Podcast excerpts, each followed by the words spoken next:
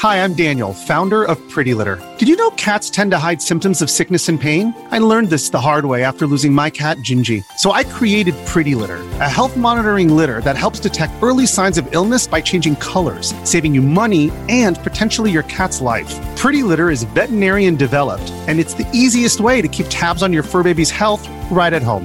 Go to prettylitter.com and use code SPOTIFY for 20% off your first order and a free cat toy. Terms and conditions apply. See site for details.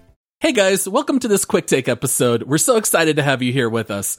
In the past, these quick take episodes actually were only available to those who financially supported the show through Apple subscriptions and Patreon. But due to popular demand, we have decided to shake up the perks for our supporters and we'll be releasing these quick takes on Saturdays to everyone, giving you all some extra free content that was previously unavailable to the public.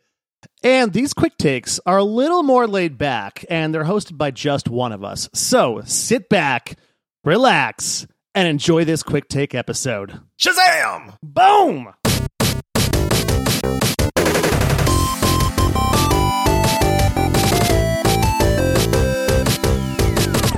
Howdy, y'all. This is Paul with another quick take. Uh, don't know why I came in with that intro. I don't know. I just must be bored here today. But welcome to another quick take episode here with the Multiplayer Gaming Podcast.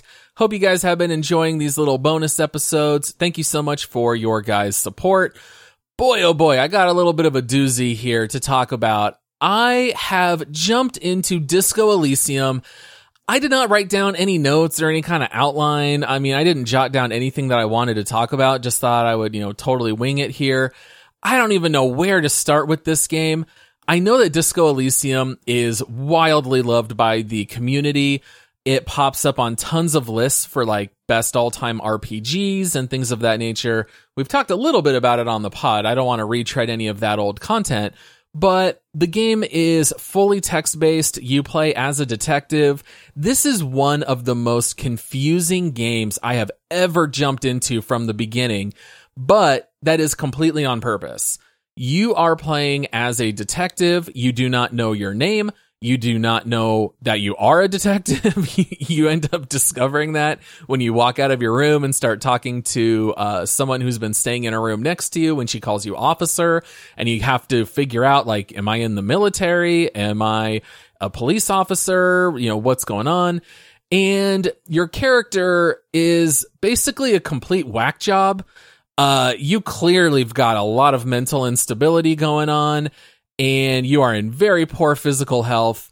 And as you start to put the pieces together, it's kind of like and I've, I know I've used this analogy with other games, but it's like the blurriest picture possible. Like you're talking to people, you're giving answers to things, and you don't even know what we're talking about, but then people will react to the things that you're saying and that it has implications in the game.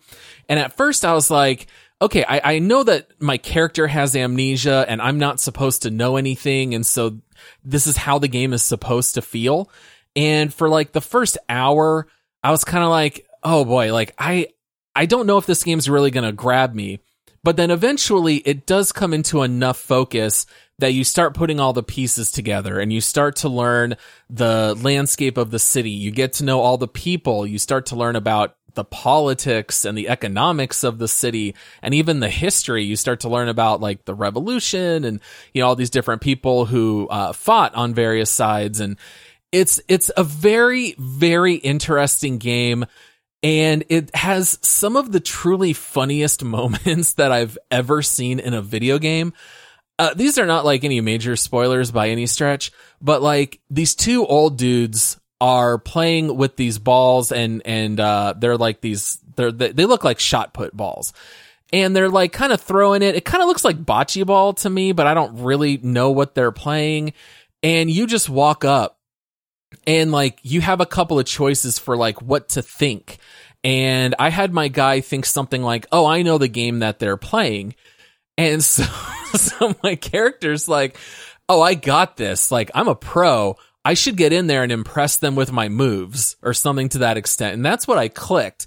So my character walks over, grabs one of the boulets as they call it, and then my character starts spinning in a circle and then shot puts the crap out of this boule into the ocean.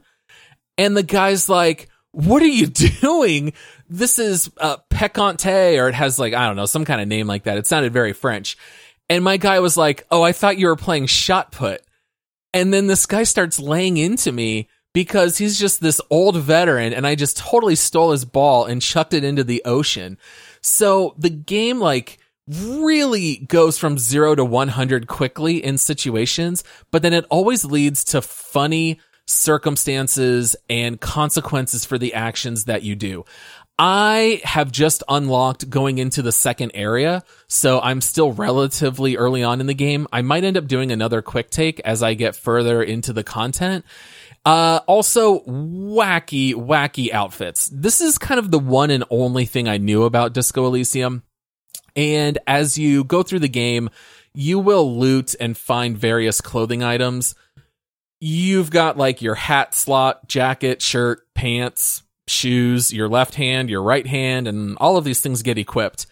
And they all have various stat bonuses. Now, this game's got, I don't know, probably like 20 different things like authority, volition, hand eye coordination. And then everything in the game is kind of like Dungeons and Dragons. Everything has like a dice roll check. And so depending on your gear plus the points that you've put into your skill tree, that will give you better or worse chances of passing the dice roll.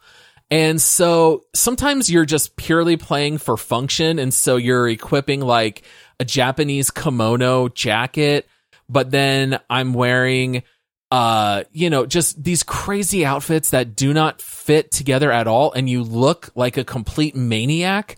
And this is just what you see. And sometimes other characters will even comment on it. So you've got like a partner who comes out to meet you and he asks you for your name.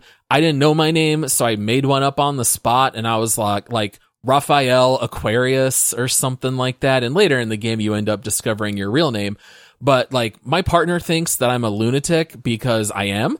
And he even makes comments about like my strange fashion sense and things like that. I, I really am enjoying it quite a bit. It's not necessarily a game that I like to sit and play in long chunks because it is so much reading and a lot of the game is just like a lot of dialogue or a lot of inner thoughts of the main character.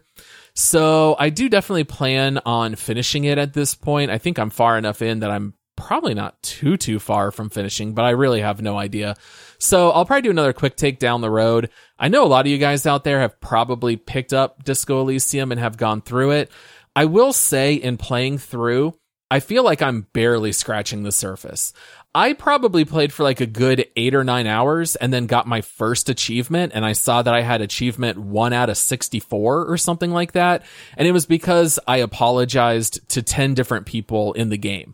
So as my character, you know, does stupid stuff, I just because this is how I am in real life, I apologize for it. Well, now the game has given me the achievement, sorriest cop in the world. Uh, so even that kind of made me chuckle. I think this game probably is incredibly rewarding on replays. Uh, so anyway, I'll I'll maybe talk about it a little bit more with the end game content later on, but well worth checking out. Just know that there's no combat. All of the game is dice rolls and exploration and dialogue and even arguing with yourself with your inner thoughts definitely well worth checking out, but incredibly unique and very disorienting in the very beginning. If you guys have played it, if you have any funny stories, I'd love to hear it. I can't wait to finish the game and just I'm I'm I'm either going to replay it or I'm going to go straight to YouTube and start watching funniest moments because I feel like there's got to be great stuff. I'm just trying to avoid spoilers for now. All right, so that's it here for today. We'll see you guys next time. Hope you're all doing great. Thanks so much for listening.